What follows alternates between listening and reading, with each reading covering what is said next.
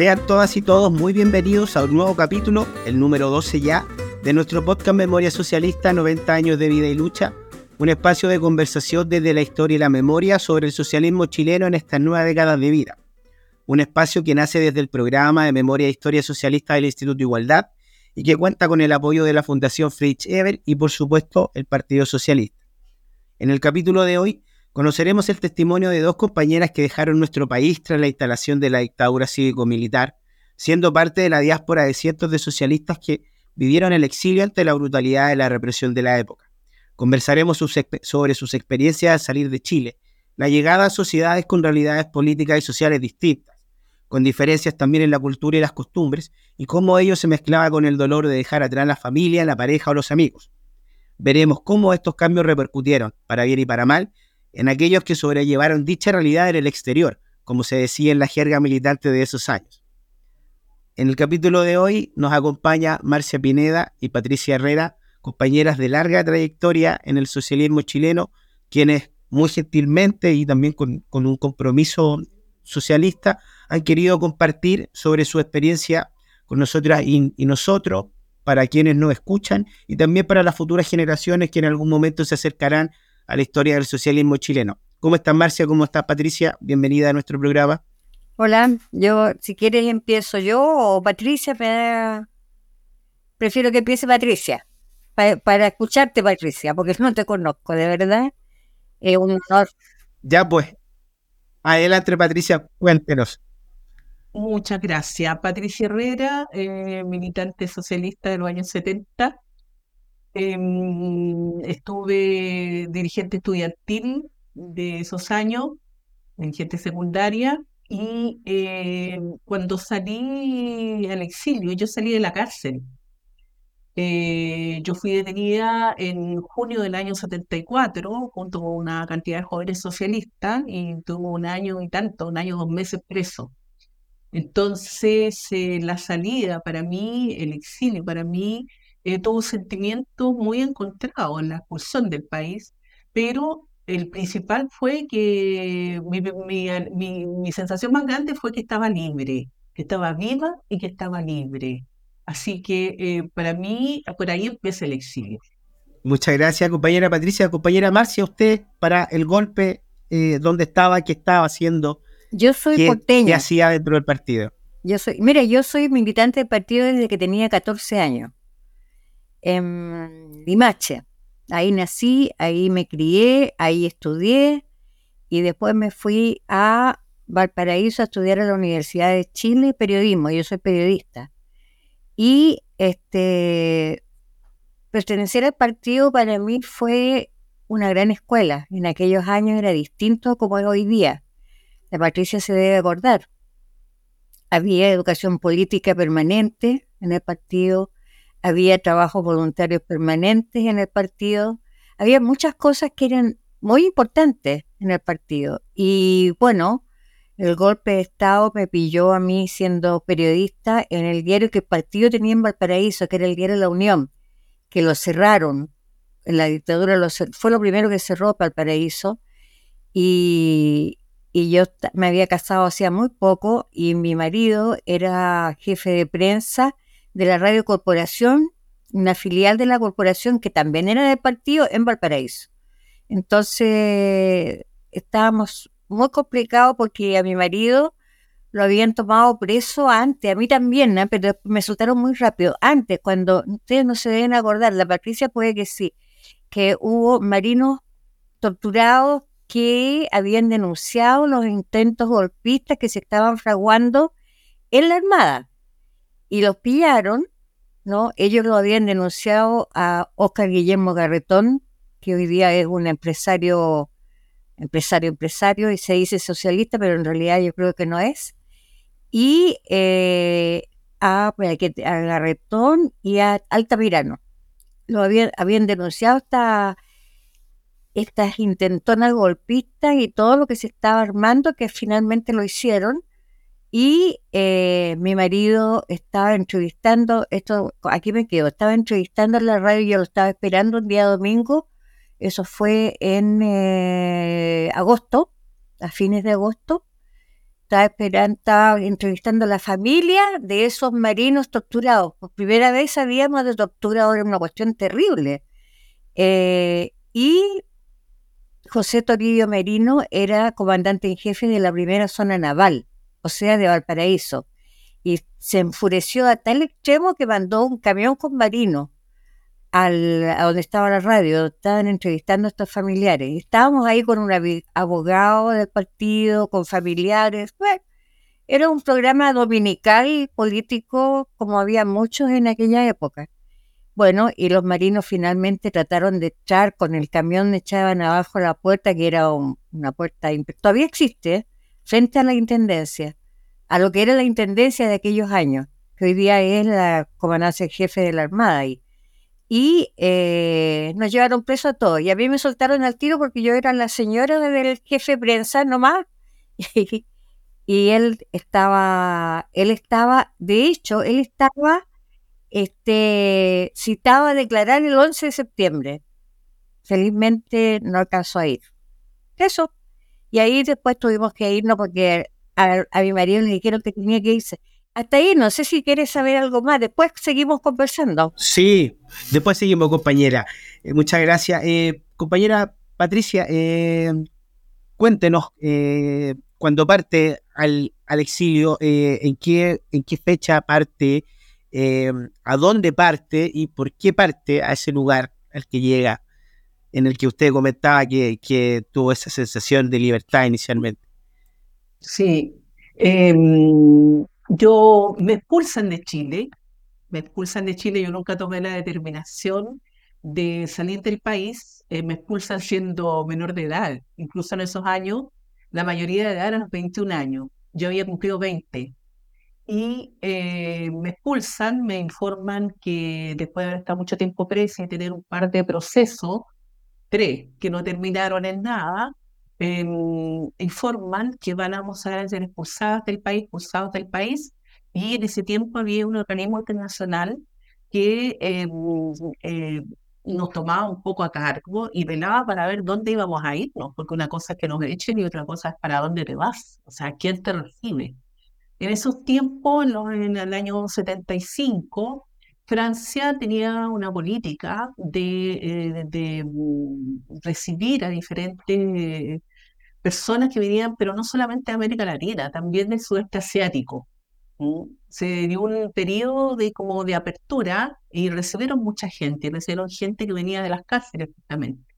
Entonces, cuando me dicen que tengo que irme del país, yo digo, pero sí, pero eh, ¿dónde? ¿Cómo? O sea, no tienes ni una participación en nada, ¿ah? simplemente me dijeron tienes que irte y yo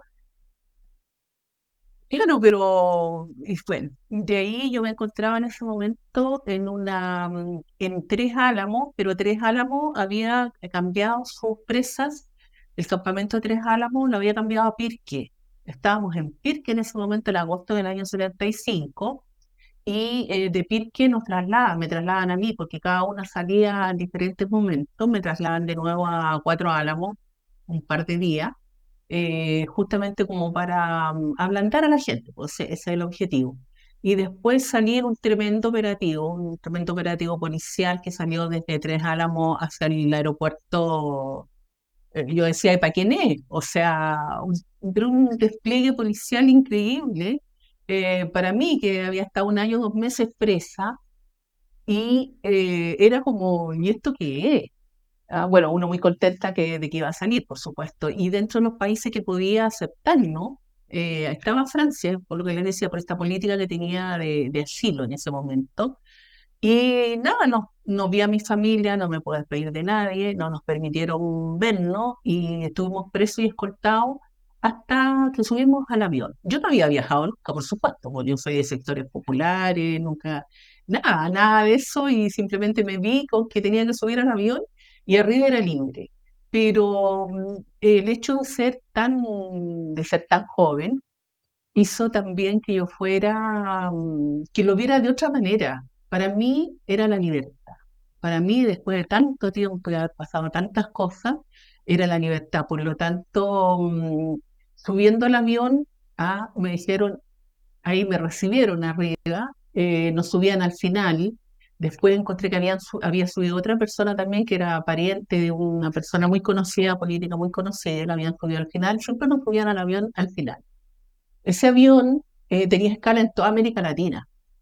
y yo era subirme a este avión hacia Francia sin saber, sin nada, sola, y, eh, pero nada, yo ya estaba, ya estaba, ya sentía que, que, eh, que, estaba libre, no estaba presa. Entonces, para mí, por eso es que ese, ese, esa parte del exilio, la primera, para mí no es una parte triste. O sea, en relación a lo que yo había vivido, eh, estaba libre, estaba viva, y por lo tanto lo celebraba. Llegué a Francia y no me estaban esperando tampoco.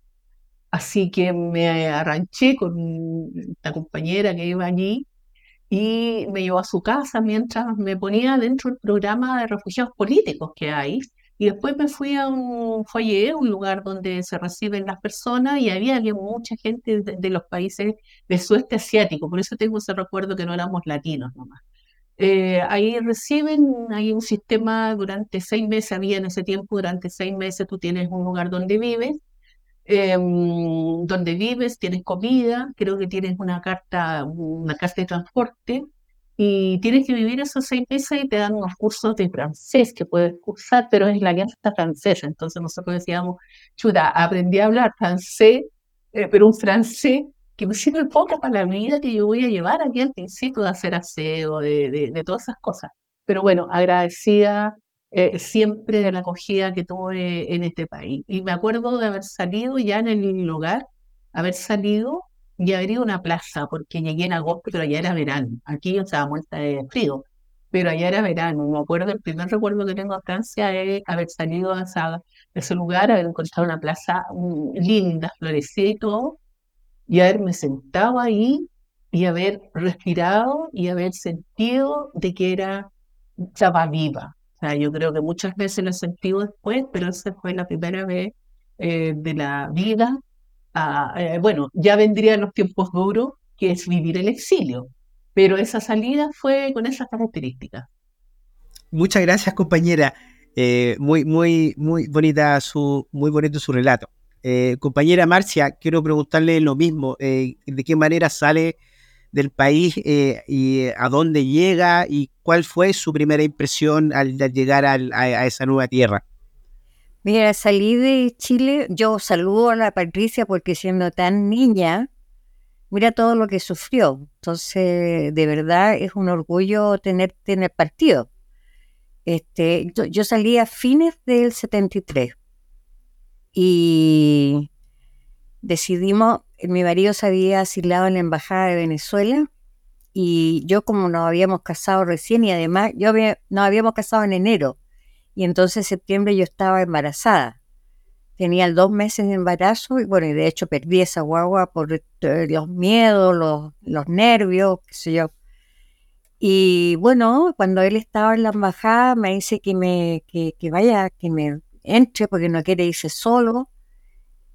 Y, entré a la embajada, me, entró me entraron así, no sé cómo entré, la verdad, porque estaba lleno de pacos afuera y, yo con un pánico, porque ya estaba con síntomas de pérdida, entonces tenía miedo de perder esa guaguita que para mí era muy importante. Pero eh, mi marido consiguió que alguien de la embajada me entrara y me entraron nomás. Entonces, estando adentro, me, trataron súper bien. Había un médico socialista de apellido Medrano que él me atendió y todo. Y eh, decidimos irnos a Cuba directamente porque Cuba estaba ofreciendo un charter. Entonces iba de embajada en embajada ofreciendo asilo en la isla.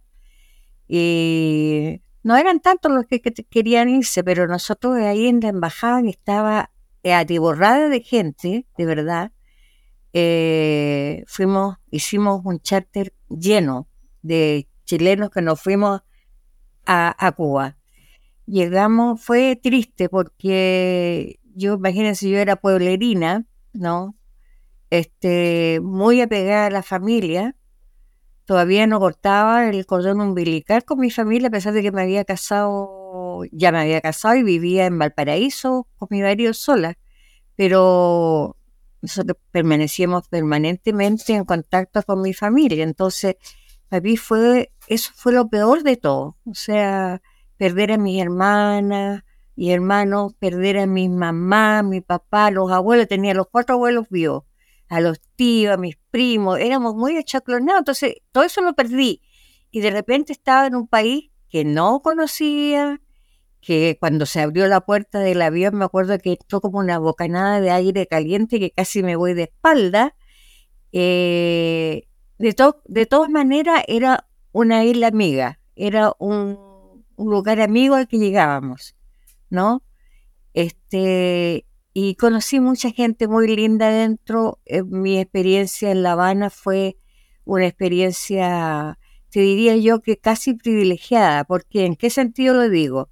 Porque como era periodista, mi marido también, había un comité de solidaridad chileno y ahí estaba Beatriz Allende, eh, que viajaba permanentemente por el mundo llevando eh, la palabra de Chile, la palabra de Allende al final, y tenía que llevar información. Entonces nos necesitaban para hacer informe, informe de la gente que llegaba, llegó mucha gente torturada, con mucha historia, y esos informes teníamos que hacerlos nosotros, ¿no? Era terrible porque eran horas y horas de grabación y todas esas cosas, después transformarlas en un informe para la Tati, era, y ella iba al mundo a buscar plata para la resistencia en Chile. No sé si se habrá eh, conseguido aquello.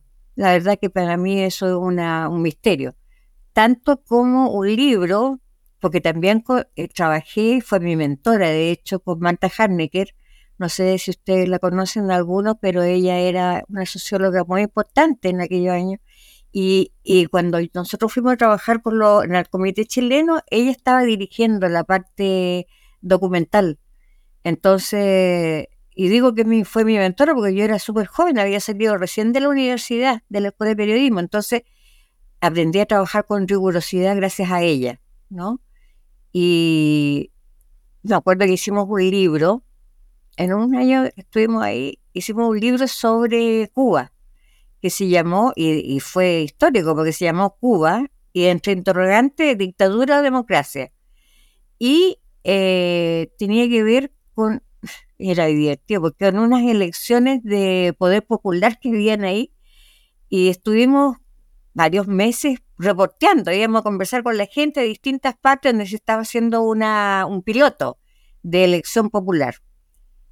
Este, y la, la, por el nombre de la Marta y todo eso fue muy vendido en todas partes. ¿ah? En, México lo, lo, imprimió y lo mandó a Inglaterra, Grecia. Como ella era muy conocida en todas partes, las universidades lo compraban. Y eso nosotros dimos eh, autorización para que lo que se recogiera se entregara la resistencia en Chile. Tampoco supimos nunca si había llegado a la resistencia de verdad en Chile, pero espero que haya sido así. No, sé qué más contarte. Después te contaré cuál, fue mi impresión con Cuba, porque es otra historia. Por cierto que viene esa pregunta. Eh, compañera Patricia, eh, bueno, usted ya llega a Francia, eh, se instala. entonces, me, me gustaría saber que de ahí en adelante, ¿cómo sigue la vida de Patricia? ¿Usted sigue vinculada al partido, sigue vinculada a la política, a la izquierda? Em, ¿Cómo era eh, la colonia chilena, no solo socialista, sino de izquierda en general?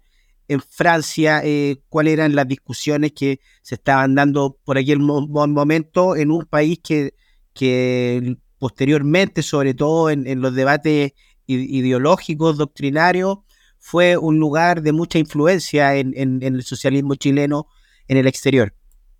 Sí, mira, em, mi vida en Francia al principio, mientras me estabilizaba laboralmente, eh, yo quería seguir estudiando. Yo estudiaba ingeniería comercial en Chile, había empezado recién, así que no, no llevaba un semestre cuando fui detenida en el año 74, y quería estudiar. Además tenía que trabajar. En el intertanto eh, había llegado a, Francia mi compañero, que éramos compañeros también cuando estábamos en la cárcel, eh, también socialista, y mm, entonces ya era como, dos personas para sostenernos. Y eh, bueno, lo que uno hace en los países capitalistas ahí, trabajar en lo que sea. O sea, eh, yo tenía, trabajé haciendo aseo, cuidé niños, trabajé en el restaurante y el restaurante ahí sí que no puedo, no, no puedo soportar porque mi nivel de francés no era como para entender lo que me estaban diciendo, porque además íbamos a un país de una lengua distinta. Ahora, yo creía, yo estudiaba en un liceo experimental donde había idiomas, estudiábamos francés e inglés. Entonces yo pensé, con lo que yo había estudiado, a que algo podía entender. Y había postulado a los países de habla inglesa porque tenía que decir algo o francesa. Bueno, cuando uno llega allá se da cuenta que le, le sirvió de algo, porque no iba en cero, pero que la barrera del idioma es, pero del, idioma, y no solamente de, la forma de hablar, que fue lo que me pasó en Cuba después, sino que del idioma mismo es muy grande. Entonces me costó bastante eh, instalarme. Eh, eh, tuvimos la posibilidad de hacer un curso de dactilografía, imagínense, en francés, ¿ah? como que dándonos una herramienta para que nos pudiéramos desarrollar. Y fue bien difícil porque no sabíamos el idioma pero era una forma también de durante unos meses, es como el, el CENSE de acá, o sea, como te hacen curso para con un mínimo básico de aporte para que uno aprenda algo. También, pero era sobre todo, nos encontrábamos muchas personas que hicimos ese curso de actilografía, eh, que nadie se imagina. Bueno, al final lo pasé. Y eh, allá sí debo decir que en la parte de estudio, eh, uno puede estudiar en la universidad, en la universidad, porque existen las grandes escuelas, que es otro, otro mundo, pero en la universidad se puede estudiar. Opté una beca, una pequeña beca, entonces entre la beca, que era básica, pero nos permitía darnos vuelta, y empecé a estudiar. Y me acuerdo que yo estudié ingeniería comercial, em, y allá a esas alturas del año, estábamos en agosto eh, cuando yo llego a Francia, em, a los pocos tiempos veo un médico, estuve un tiempo hospitalizada, no sé, un par de semanas, porque venía en un estado, y no me encontraba tan mal, pero parece que venía en un estado mm, complejo y estuve un par de semanas, ni me acuerdo cuánto hospitalizada, mientras me estabilizaban.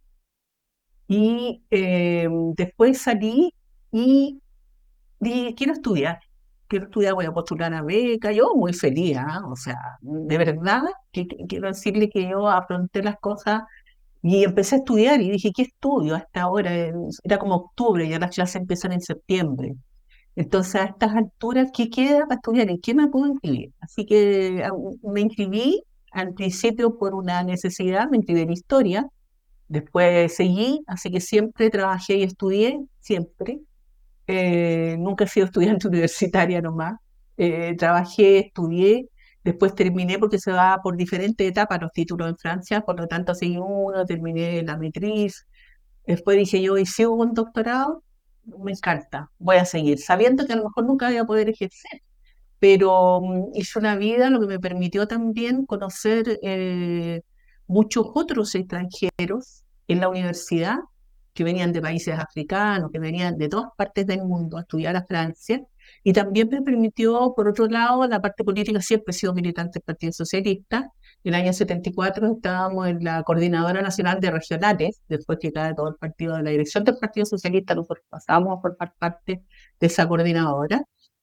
Em, siempre seguí en el partido, siempre fui, nunca lo dejé y em, hasta que empecé a trabajar en una empresa, eh, en una empresa cubana. Entonces, al trabajar ya en una empresa donde había otros chilenos, cuando llega un chileno, ligerito llegan otros. Entonces, mm, ahí como que en esos años me estabilicé eh, desde el punto de vista de la, del ingreso, tienes que vivir, o sea, hay que pagarlo todo, es un país muy, muy caro. Y eh, mm, sentí que viví todo, o sea, vi la parte universitaria, todo lo que es cultura. Yo soy muy inquieta, ando viéndolo todo, entonces vi todo, a todas partes iba. Y conocí además, eh, por la vía universitaria, conocí gente de otros países, de otros continentes. Y por la vía política, los años setenta y tanto, hay mucha dictadura en América Latina.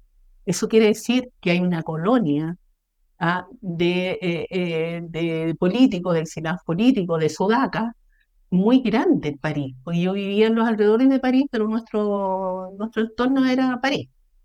Y por lo tanto conocí, tuvo el gusto de conocer eh, y, de ser amiga de, de, muchos uruguayos, bueno, de todas las nacionalidades que estaban exilados también.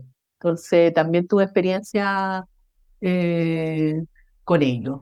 Bueno, terminé de estudiar, soy doctora en historia en una de las universidades de tercer ciclo, porque hay varios títulos. Terminé mi, doctorado, nunca ejercido, pero Francia me entregó algo muy importante que es, eh, yo soy de formación historiadora, no profesor de historia, porque yo sé pensar, o sea, en el fondo tengo la lógica cartesiana ¿ah? que tienen los franceses. Entonces, si algo me traje y, mantengo y cultivo de ese país, es la cultura, es, eh, bueno, el idioma. Yo aprendí eh, eh, francés para estar en la universidad, así que hablo francés, comprendo francés, es mi segunda lengua, totalmente incorporada.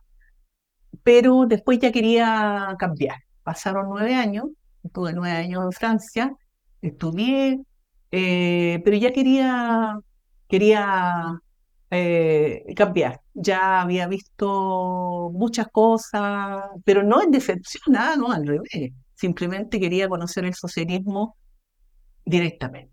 No quería ir viajar, y viajaba todos los años de todas maneras, pero quería, mm, quería vivir el socialismo.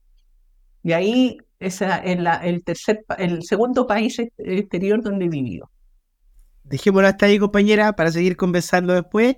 Em, Marcia, eh, compañera, eh, cuéntenos un, poco de, la realidad del, exilio en Cuba, un país que también recibió eh, a chilenos, no solo del Partido Socialista, de la izquierda en general, y recibió también a gente de la izquierda de, todo el continente. Era un país también muy importante en la órbita de la izquierda mundial, por tanto, llegaba, llegaba mucha gente eh, por curiosidad o por compromiso de Europa, de África, de Asia, a conocer la experiencia, cómo funcionaba. Eh, y, me, le quería preguntar también, porque me, imagino que tiene que haber sido un duro golpe eh, el suicidio de, Beatriz Allende. Usted mencionaba la importancia que tenía ella en, en, la izquierda continental, pero sobre todo para la comunidad de chilenos en el exilio en Cuba, su rol como figura pública y como una representante de, toda esta tragedia que había vivido el pueblo chileno. ¿Cómo, eh, cómo se sobrellevó eh, esa noticia en, en, la comunidad chilena y de la izquierda, me imagino, en general, en la isla? Mira, eh, a esta altura de la vida y me vine así, digamos, cuando yo regresé apenas me dieron permiso para entrar el año 83, cuando habían comenzado la protesta en este país y nos dieron permiso para entrar a mí y a mi segundo marido, porque mi primer marido murió allá, en un accidente automovilístico. Este, fíjate que siendo crítica en algunos aspectos del proceso revolucionario cubano, eh, si hay algo que yo jamás he hecho ni haré, es criticar a, los cubanos. Creo que ese pueblo es lo mejor que existe. Es un pueblo de una solidaridad impresionante. Son capaces, eran, capaces, no sé cómo estarán ahora, pero eran capaces de de compartir lo poco que tenían, porque nosotros cuando llegamos allá había muy pocas cosas. Te digo, eh, por ejemplo, para ponerte un ejemplo, eh, y eso era fruto del bloqueo, ¿no? Este, para lavarse los dientes teníamos que lavarnos los dientes con bicarbonato, que eso sí existía.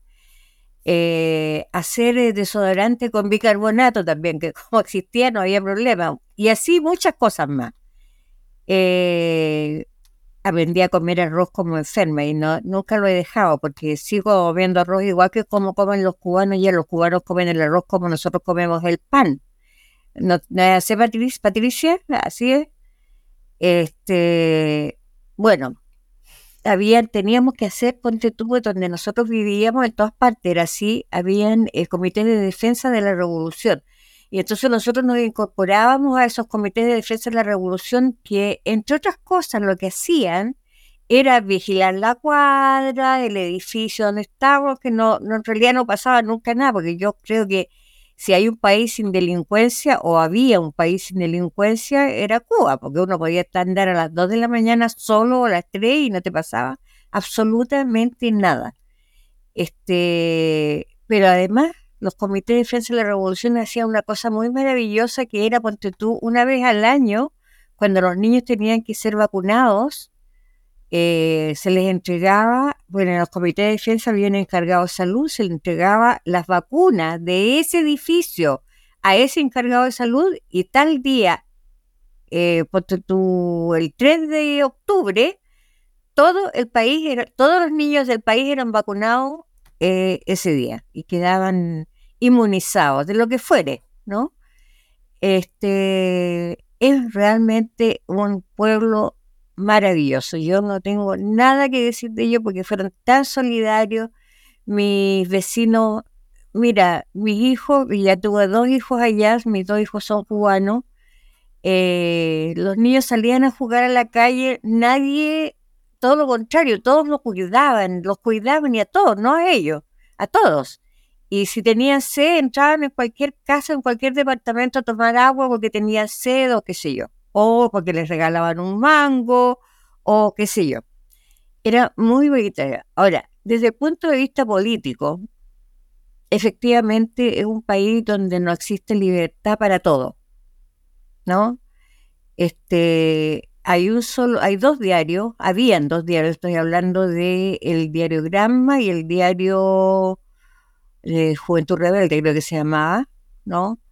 Eh, me recuerdo una, situación que a mí me cayó, fue lo primero que me chocó profundamente cuando iba a ir Brezhnev a Cuba, hubo una redada entre los compañeros chilenos que no eran conocidos, los pescaron, lo llevaron a un lugar muy bonito y todo, pero lo sacaron de La Habana porque había que cuidar al máximo al dirigente soviético que llegaba y como no eran conocidos esos chilenos, chao. Ah, fueron a un Aile Pino, no sé a dónde fueron, pero no me acuerdo ya. Eh, eso no me gustó, me, me chocó profundamente. De ahí para adelante empecé a tener una visión crítica, ¿no? Lo que no significa que no defendiera ese país. Yo defiendo a Cuba creo que la revolución fue, fue una gran cosa. Yo tuve una madre cubana que me decía, una negra maravillosa, que fue una mamá para mí, y me decía, mira, yo no soy comunista, ¿no? Me decía, mi hija sí es comunista, porque las hijas, tenía dos hijas y dos hijos. Mi hija, una hija era comunista, es comunista todavía, me dijo. Me decía, ella murió también, mi mamá Cari. Y la mamá Cari me decía, pero yo soy fidelista porque Fidel nos hizo personas a nosotros, nos hizo seres humanos. Ella había sido criada, o sea, mm, empleada doméstica, en el Vedado, un sector de Cuba que era, Vedado es un nombre como lo indica, pues no podían entrar los negros ahí, solamente los, los ah, choferes de, los autos, los jardineros y la, la gente que servía la comida. Y mi mamá Cari nos contaba que ella tenía, no, ella no podía tocar los platos de sus Amos, me decía, Amos Blanco, le tenía que ponerse eh, guante y agarrar todo su pelo en una cofia porque no podía, ni por casualidad, que su, su pelo ensortijado cayera en, algún plato o se le viera.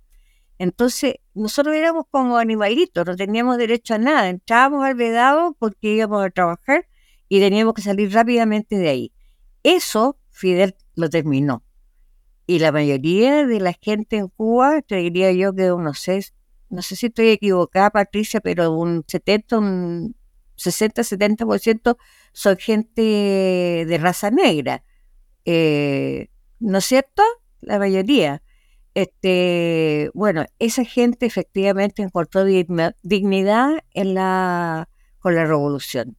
Encontró eh, solidaridad con ellos. Ahora también eran súper discriminatorios los negros, porque como mi, vecina era, mi mamá Cari era negra, ¿no?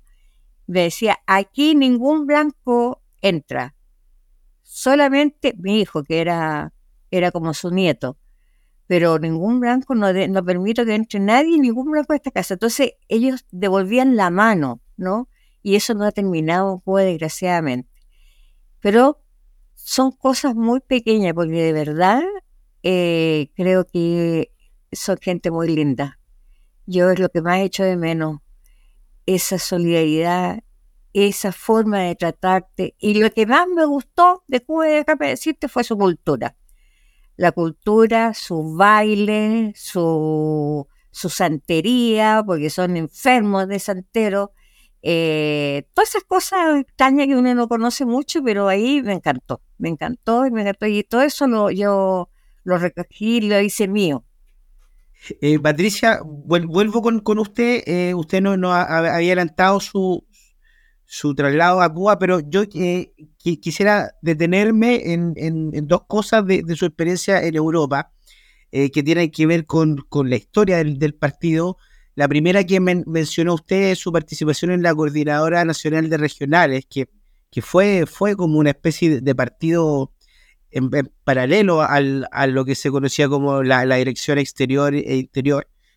Em, y también eh, por, por, las fechas que, que, mencionaba usted, usted habría llegado a Francia entre el 74 y el 75, dijo que estuvo nueve años. Por tanto, eh, usted le tocó vivir en, en, Francia la división del partido el año 79. De, de ser así, eh, me gustaría que profundizara un, poco ello, de qué manera vivió usted esa, esa experiencia y cómo la vivió la comunidad chilena en el, en, en, el exterior, como se decía, y fundamentalmente en Francia, la división del partido. Mira, eh, la CNR en su inicio es una coordinación de regionales que queda eh, que queda coordinando, insisto en ese tema, que queda coordinando las instancias partidarias porque eh, eh, las direcciones tienen que entrar a la clandestinidad. Por lo tanto, nosotros que éramos dirigentes comunales, pasamos a formar parte con el regional, yo militaba en la novena comuna, pasamos a formar parte del regional Santiago Centro, no me acuerdo si era Santiago, no me acuerdo cómo, pero de esa comuna, y por lo tanto pasamos automáticamente a formar parte de la, de la CNR, em, de la Coordinadora Nacional de Regionales. Y em, seguimos después en Francia, yo recuerdo eh, haber seguido siempre dentro de la estructura coordinadora nosotros teníamos una estructura coordinadora que siguió manteniéndose eh, durante algunos años, no recuerdo exactamente cuándo, en toda Europa, en Francia también muy fuerte, y eh, esa es la estructura que yo recuerdo. Ahora, en, en, determinada cantidad de años, han pasado tanto ya y tantas cosas, que no acuerdo exactamente, pero hubo un quiebre del exterior con lo que era la CNR en Chile fue un quiebre eh, muy importante, eh, de Así verdad es. que eh, para nosotros fue todo mi mundo, toda mi gente, toda la gente con la que yo veía, todos éramos de la coordinadora de Europa, de Francia, y vivimos una situación, ya no me acordaba, ya una situación muy crítica, y una reunión de esas cosas atroces eh, muy, tengo un recuerdo muy fuerte de ello y creo, creo yo ya, de verdad que no, no me acuerdo bien, pero creo que nos expulsaron a todo el exterior. Y eh, fue súper fuerte, eh, pero yo creo que no, no, no tengo un mayor, tengo, no tengo un mayor recuerdo de eso porque igual participábamos en algo en el partido, pero era como una estructura aparte. Entonces yo tampoco tengo la, el recuerdo de, eh, de, lo que era en la otra parte del PS, que era como la reconocida, ¿ah? sino que nosotros éramos los que trabajábamos para el interior y que nos dedicábamos a eso. Y todo mi mundo era así, porque eh, en Alemania había diferentes compañeros. Entonces, fíjate que yo no tengo un recuerdo así tan terrible, así que nos expulsaron pero ya nosotros veníamos haciendo un quiebre, porque efectivamente éramos dirigentes comunales que nos incorporamos a una coordinación de regionales y que al parecer no era lo que nosotros estábamos pensando que estábamos apoyando. Así que, mm, y en ese tiempo, mi compañero ese tiempo también formaba parte, eh, eh, todo, formaba todo mi mundo, toda mi gente formaba parte de la CNR. Pero siento que, que no fue, fue una de las cosas terribles que pasaron, pero no, no tengo, no, no, no me quedó como grabado. No, no tengo así, eh, escuchándote la pregunta, no, no, no, siento que fue uno de los quiebres que hemos tenido eh, para nosotros era importante porque era nuestra vida. ¿ah? Eh, era nuestra vida, fue importante, pero hoy día, mirado con los años, mm, todavía sigo teniendo contacto con gente que fue de la CNR porque vivimos muchas cosas juntos. Pero como que no me, no me hizo, sí, en ese momento, pero después no, no, no sé tenía un mundo más amplio, tenía un mundo más amplio porque nosotros militábamos y, y a raíz de mi relación ya con, con esta empresa cubana, con otras organizaciones, con otras, con otras de América Latina. Entonces participábamos con, nos abrimos mucho en la parte internacional, este, este, este grupo, este equipo que trabajaba allá. Por lo tanto, hacíamos cosas con los uruguayos, especialmente con los uruguayos, con los argentinos también con peruanos también. Entonces tenía yo como un mundo un poco más amplio. ¿ah? Y después de ese quiebre, eh, yo me acuerdo que estuvo como un año, un par de años tal vez, trabajando en el medio latinoamericano. No, siguiendo, sentíamos que la revolución era algo más grande. Ah, ahí yo creo que ah, eh, sentí como que los límites eh, no existían, me sentí realmente, estando allá con esos latinoamericanos, con esa gente, sentí que éramos latinoamericanos, sentí que teníamos una identidad distinta y que yo no era chilena solamente, era latinoamericana. Y no como dice el partido, somos latinoamericanistas, que está escrito, sino que lo viví, lo sentí y eso es un aporte muy grande. Entonces eh, tal vez otra gente de la, de, la CNR que les pasó lo mismo tenga otra visión, pero para mí fue como, bueno, nos quebramos, no era lo que pensaba, y ahí es donde, mm, pero no en ese tiempo, ¿eh? no, no fue lo que me decidió a mí. Nico, eh, perdón, se me olvidó decirte sí, adelante. se me olvidó decirte lo de la Beatriz, de la, de la Tati.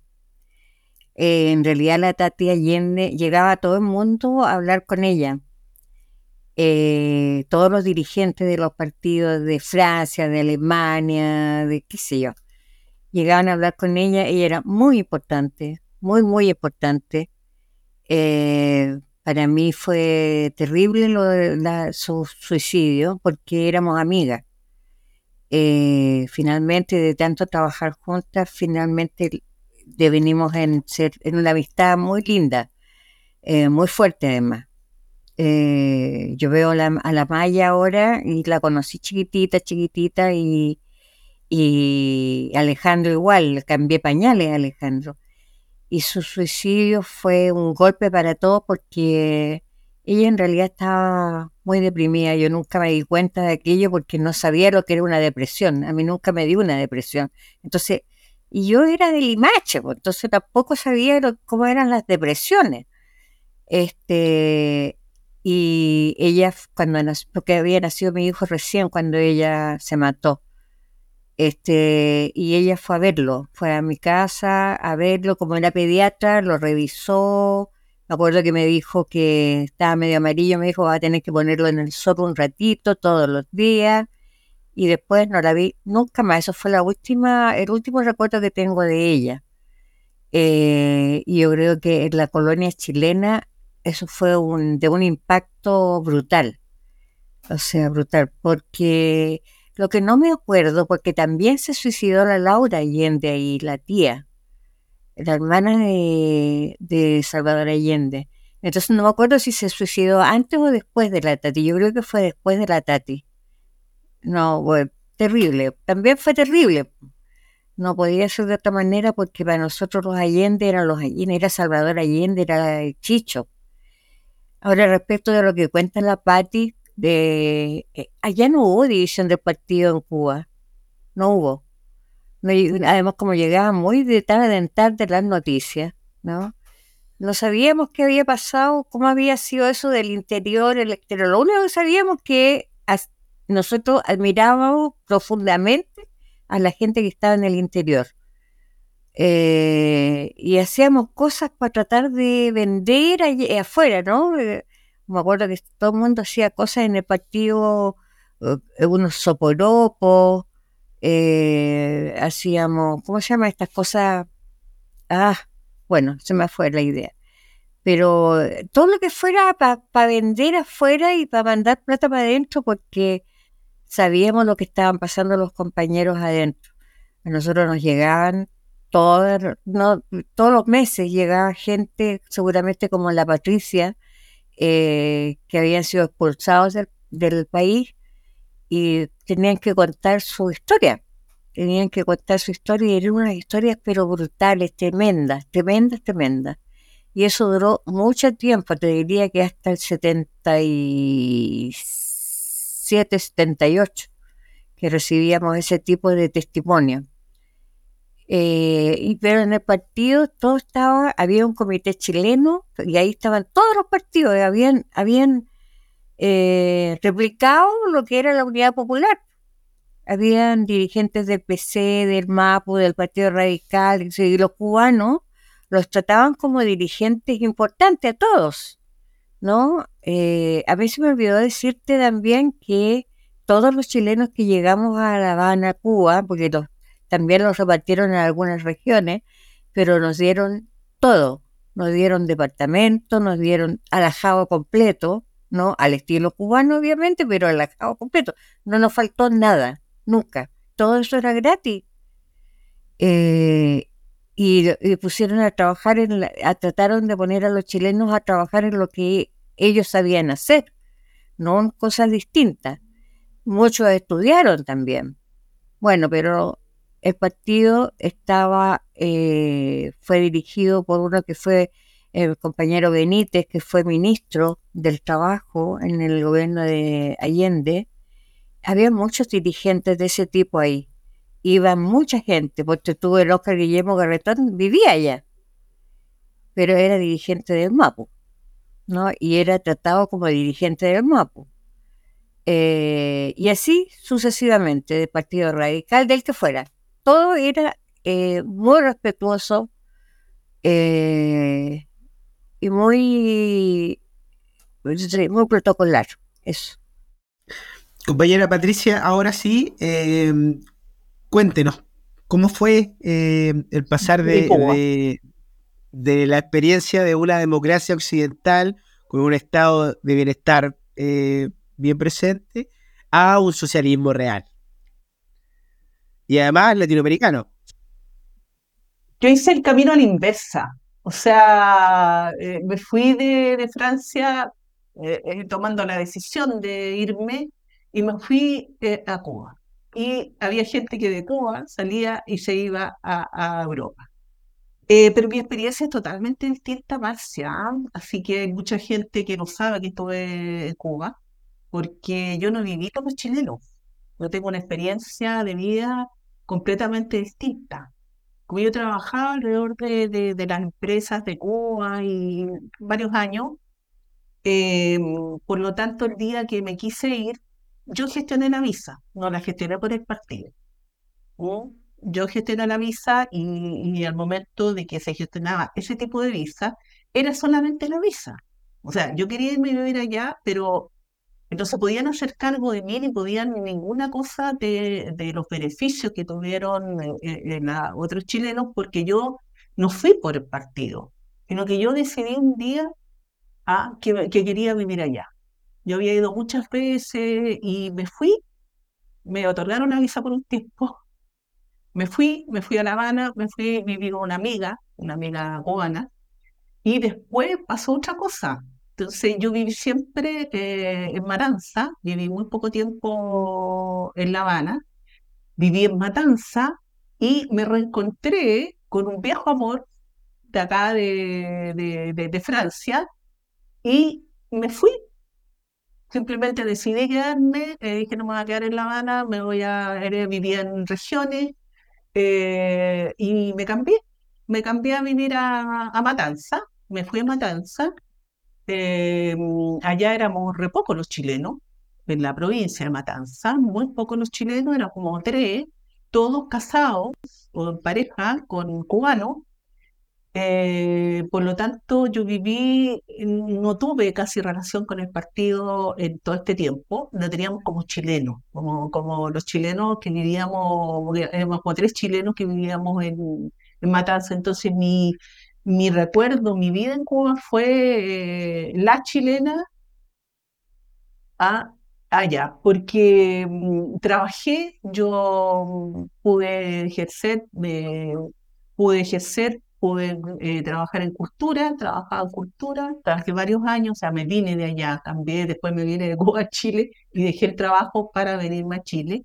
Trabajé en cultura y trabajé en una biblioteca provincial maravillosa, y por lo tanto salí a recorrer eh, toda, la, toda la provincia con equipos metodológicos.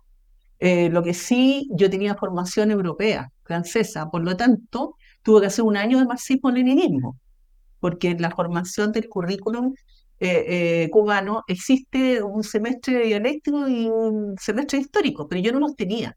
Por lo tanto, para poder ejercer como profesional, como especialista, eh, tenía que hacer los dos, así que yo estudié marxismo, estudié materialismo histórico, materialismo dialéctico, a la usanza de los soviéticos, lo más soviético que había en esos años, es un instituto en Matanza. Así que cuando me hablan, ¿y aprendiste algo marxismo en Cuba? Digo, sí, lo aprendí en la universidad. O sea, más de la calle, lo aprendí en la universidad, porque tuve que hacerlo para que me reconocieran el título para ser eh, licenciado licenciada clase A. Así que tengo una experiencia totalmente distinta. Yo viví en una ciudad, Matanza, Matanza, muy orgulloso de un matancero. A, o sea, Matanza es la Atenas de Cuba. Pues no, no, eso es, tú hablas con un matancero y se ubica el tiro. O sea, porque además el tema cultural, el tema... Mm, eh, allá no son afrodescendientes, son afro. Entonces, eh, yo viví y la gocé muchísimo trabajando en esta agricultura, trabajé por varios años, eh, estudié bibliotecología, di clase de bibliotecología, fui dirigente sindical, ya me incorporé tanto, yo podía integrarme a algunas labores siendo extranjera, siempre fui la chilena, pero era casada con un, con un militante del PCC, por supuesto, y en una familia mulata entre negra y mulata completa. Y efectivamente lo que dice Marcia, eh, el tema era un poco al revés. ¿Qué hace ella ah, eh, en esta familia? Entonces yo viví con un suegro. Yo viví en un sector de Matanza que se llama La Marina. Ah, y yo me sentía súper bien ahí. Em, era el único auto, después yo compré un auto y era el único auto del barrio, entonces llevábamos a la posta a, todo el mundo, o sea, el auto servía para todo el barrio, y viví entonces en un sector bien complejo, y después eh, me cambié, nos cambiamos a otro lugar, y mi hija es, eh, tiene una doble nacionalidad, mi hija nació en Cuba también, y se parece más al padre que a mí. Entonces, eh, el tema del, eh, no de la raza, pero sí del color, es algo que eh, también se parejan entre ellos, mulato con mulata, blanquito con blanquita, prieto con prieto, son más oscuros todavía, jabao con jabá. Hay, hay una serie de cosas de, de tonos de la piel y se identifican mucho así. Entonces yo eh, caí en una familia, mi suegra era una negra grande, así, ella con turbante y todo, entonces yo viví en ese medio y, mi suegro era una persona de antes de la revolución. O sea, él me contaba historias donde yo lo escuchaba. Él era relojero, joyero, después relojero. Entonces yo me ponía a conversar con él y, y era maravilloso escucharlo. Así que mi vida, como te digo, fue una, una relación totalmente distinta vivía allá y yo volví después estando en Cuba, yo, viajaba a Francia siempre a terminar mi estudio, trabajaba en la misma empresa, siempre mantuve una relación muy fuerte con Cuba. Y después, cuando decidí que nos veníamos a Chile, hacíamos reunificación familiar, cuando pude entrar también, me traje a mi, a mi pareja y a mi hija. ¿ah? Y toda esa historia que había sido buena, aquí fue, el retorno fue terrible. Entonces, em, pero esa es la experiencia que yo tengo, pasamos todas las cosas que se pasan allá. Eh, el limón, nosotros usamos más limón de desodorante, e, ese era el desodorante más... Ah, yo viví el periodo especial. Eh, en los años, en el tiempo yo estaba embarazada, porque mi hija nació allá, eh, el tiempo que estaba embarazada era el periodo especial, entre el año 90, 89, 90, donde era una, una dificultad que yo no había vivido antes. Y, em, y él tuvo que pedir autorización para salir de Cuba, porque militantes del, del Partido Comunista Cubano no, no pueden salir así. Y bueno, eh, entonces tengo una experiencia en Cuba totalmente distinta. Después viajaba todos los años cuando mi situación económica me lo permitía, para que mi suegra, mi suegro, pudieran seguir viendo a esta nieta, que en el caso de mi suegra era, hija, era su nieta única. Entonces yo fui, me traje a su hijo, me traje a su nieta, ¿ah? y después eh, seguí yendo eh, una vez al año, cada dos años, eh, para que ellos subieran, siguieran manteniendo esta relación con su nieta. Y yo he tratado de que mi hija sea, mm, se sienta cubana, pero los chiquillos hoy son ciudadanos del mundo. ¿Ah? Eh, mi hija está acostumbrada a viajar mucho, estudió afuera, para ella no tiene como nacionalidades fijas, no tiene esa cosa ni es chilena ni es cubana, tiene los dos pasaportes, claro. Pero ella es ciudadana del mundo, entonces no, no, no. Pero como te digo, la experiencia en Cuba es totalmente distinta porque es en el medio cubano con sus dificultades y con, su, con sus beneficios también. Pero recuerdo el periodo especial porque había que comprar la canastilla para la bebé que iba a nacer y, y, no teníamos cómo conseguir esas cosas y también teníamos que bien matar, o sea, las ciudades chicas son más difíciles también para abastecimiento. ¿eh? Son más solidarios también, yo tenía una familia, la, la familia porque ellos son, como dice Marcia, son muy acogedores, entonces ya que yo estaba en la familia y vivía ahí, y vivía con ellos, viajaba mucho, pero vivía con ellos, ellos y yo formaba parte de esa familia, por lo tanto tenía la protección de ellos. Muchas gracias, Patricia. Eh, Marcia, eh, en su caso, ¿cómo fue la, eh, la, experiencia de retornar a Chile? Mira, fue el año, el año 83. fue justamente en la segunda, en la segunda lanchada de chilenos a los que les permitieron entrar, que les quitaban la L del pasaporte. Yo tenía una L en el pasaporte, yo me conseguí pasaporte porque pude viajar a México donde me encontré con mi, madre y después el partido me mandó a Alemania a estudiar.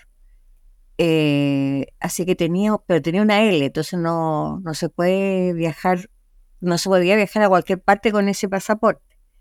Este, y, y a mi nuevo marido, mi nuevo compañero, también le llegó el permiso para entrar a Chile como mientras hacían mi, mi, mi, mi documentación para venirme.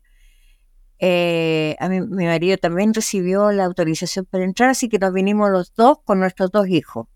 El hijo más chico tenía nueve meses y el mayor tenía cuatro años, cinco años, sí. Este, y nos vinimos en el año 83. Yo la verdad, los dos. Yo no conocía Santiago. Imagínate tú que llegué a Santiago y no tenía idea de dónde está el norte, el sur, ni nada. Pero no quería quedarme en Valparaíso porque en Valparaíso había mucho, había una memoria terrible para mí. Yo hubo gente muy amiga mía que mataron, que desapareció. Eh, Jaime Aldoney, entre otros, ¿no? Eh, Cabeza Pato, le decíamos, había estudiado periodismo igual que yo en la misma universidad este, y, y, lo mataron. Y era amigo mío porque además nos conocíamos desde chicos porque era del Limache. Entonces para mí era muy doloroso estar ahí. Además mi marido, no, yo me había casado aquí y habíamos vivido en Valparaíso con mi primer marido y mi marido había muerto. Entonces Valparaíso para mí era, no quería, no quería estar aquí. Dije, no, nos vamos a, Santiago con mi marido, con mi nuevo marido y nos fuimos a Santiago yo me presenté en la, en, la revista APSI y, le tengo mucho, mucho cariño y respeto a Marcelo Contreras porque sin conocerme me permitió que trabajara ahí. No, me, no tenía idea quién era yo ni nada, pero me dejaron ahí. Al principio fui, hice documentación y después ya empecé a escribir. Eh, estuve trabajando en la revista APSI eh, durante bastante rato, pero después un ex profesor mío de la universidad, Gustavo Boye, lo nombraron director de la revista Cauce. Y me llevó para allá. Y me fui para allá a trabajar. Debo decirles que yo trabajé con mucho miedo. ¿eh? Una de las cosas que yo agradecí cuando, cuando llegó la, la democracia, el año 90, eh, fue la pérdida, que me costó mucho tiempo además, la pérdida del miedo, porque yo trabajé, hice muchas denuncias en la revista Cauce eh, contra la CNI, qué sé yo, contra los torturados, los degollados, en fin. Y nos llamaban por teléfono y nos decían 20 mil cosas. Mi casa la, la vigilaban. Yo nunca oculté que había estado en Cuba porque no tenía sentido. Mis dos hijos eran cubanos, así que nunca oculté eso. Eh, mi casa la vigilaban siempre, permanentemente, porque seguramente pensaban que nosotros éramos, no sé, terroristas, guerrilleros, anda tú a saber. Por eso no ocultamos nunca, porque si no ocultábamos eso, eh, éramos gente más que no teníamos, no éramos tan peligrosos. Pero bueno, estando en causa, a mí me tomaron presa. Yo estuve presa en la cárcel de San Miguel en por, por escribir, ¿ah?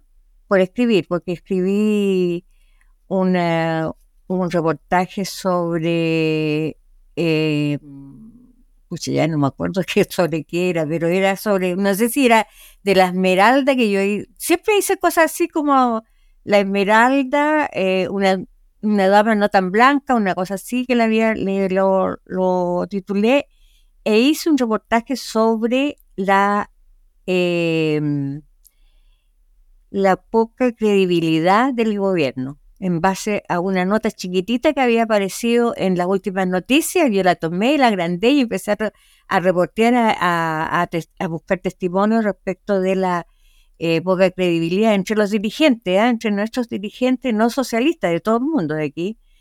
Y este, bueno, nos tomaron preso como tres periodistas y un abogado y ahí estuve en San, en Miguel, estuve eh, cuatro días. Cuatro días, no me pasó nada, no puedo decir que me pasó algo, pero hice unas entrevistas tremendas, muy buenas, no podía hacer más que escribiendo, y después las puse en, en causa. Eh, porque ahí había empresas políticas. En la última parte de a me, me dio una cosa terrible. Cuando, ¿Se acuerdan cuando hubo una, un tremendo incendio donde murieron muchos ahí en San Miguel, en la cárcel de San Miguel? Bueno, en la parte de arriba, ahí estábamos no, todas las mujeres. No era cárcel de mujeres, pero nos llevaron para allá y estaban todas las presas políticas. Y eran gente, unas mujeres maravillosas. Eso es lo que te puedo contar. Yo Después del cauce me fui a la Radio Nuevo Mundo, armamos la Radio Nuevo Mundo y después apareció el gobierno y ahí me fui a trabajar al gobierno y nunca más dejé de trabajar ahí, salvo cuando hubo, gobiernos de derecha. Y ahí salí de ahí. Y después volvió y volví. Muchas gracias, compañera Marcia. Eh, compañera Patricia, Marcia, hemos llegado lamentablemente al final del, programa cuando uno te habla de la memoria, los recuerdos, puede estar horas y horas. Eh, así que, así que antes de, despedirnos, eh, bueno, agradecerle a, cada una por haber participado y quisiera darle eh, las últimas palabras para algunas reflexiones finales de parte de, de usted, alguna anécdota, algo que se le haya quedado en el tintero que quisieran compartir.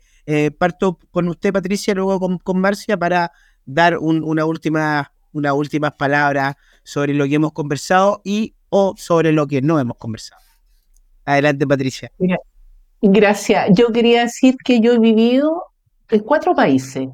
En Chile, antes del 73, en Francia, en Cuba y en Chile nuevamente, que es un país totalmente desconocido para mí y que tuve que empezar a vivir de nuevo y debo contarle que las dificultades lo tengo fueron tantas que cuando yo las miro con la distancia y ahora que las pongo y las analizo, pero muy difícil el retorno, casi tanto como la integración en los otros, en Francia fundamentalmente.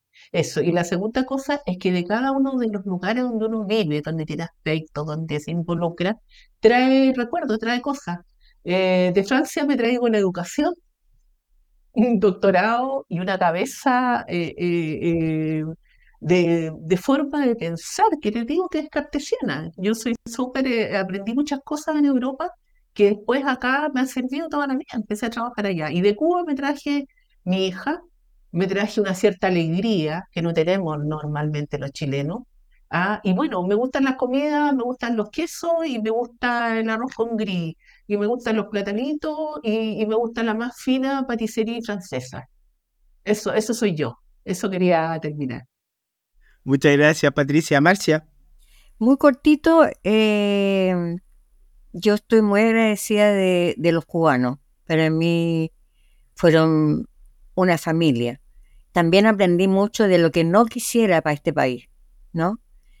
Y, pero sí quisiera esa solidaridad que ellos tienen, que son maravillosas. Ojalá, ojalá todos los chilenos pudieran conocer cubanos y darse cuenta de la calidad de personas que se, en que se transformaron desde que triunfó la revolución.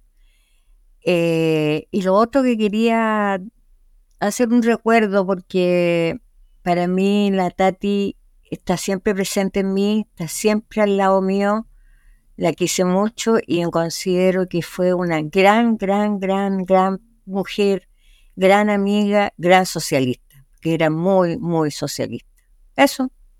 Muchas gracias, Marcia. Patricia, eh, reitero los agradecimientos a nombre de todo nuestro equipo, a nombre de la militancia socialista también. Eh, no me cabe ninguna duda de que los testimonios que aquí han, compartido van a ser para contribuir a nuestra historia, a nuestro servo intelectual, a, la memoria del socialismo chileno, así que no me queda nada más que agradecerle su buena disposición para participar de este espacio. Quisiera agradecer al equipo que, trabaja conmigo, a Davor Mimisa en la producción, Ramiro Neiva en el diseño, Francisco Melo y Fernando Kraus desde el Instituto de Igualdad, a Tomás Vivaco por la difusión que hace de, de todos estos programas y nada, agradecer por último a quienes nos escuchan, a quienes nos ven. Eh, ojalá que les haya gustado este capítulo muy emotivo. Eh, queremos dedicárselo también a todas y todos aquellos que no están, aquellos que están, que se quedaron afuera, que siguen ligados al Partido Socialista desde, desde otros países, siguen contribuyendo a esta causa. Así que nada, un agradecimiento a todas y todos quienes de alguna u otra manera eh, van a recaer en esta historia. Muchas gracias Patricia, muchas gracias Marcia, buenas noches. Buenas noches. Chao.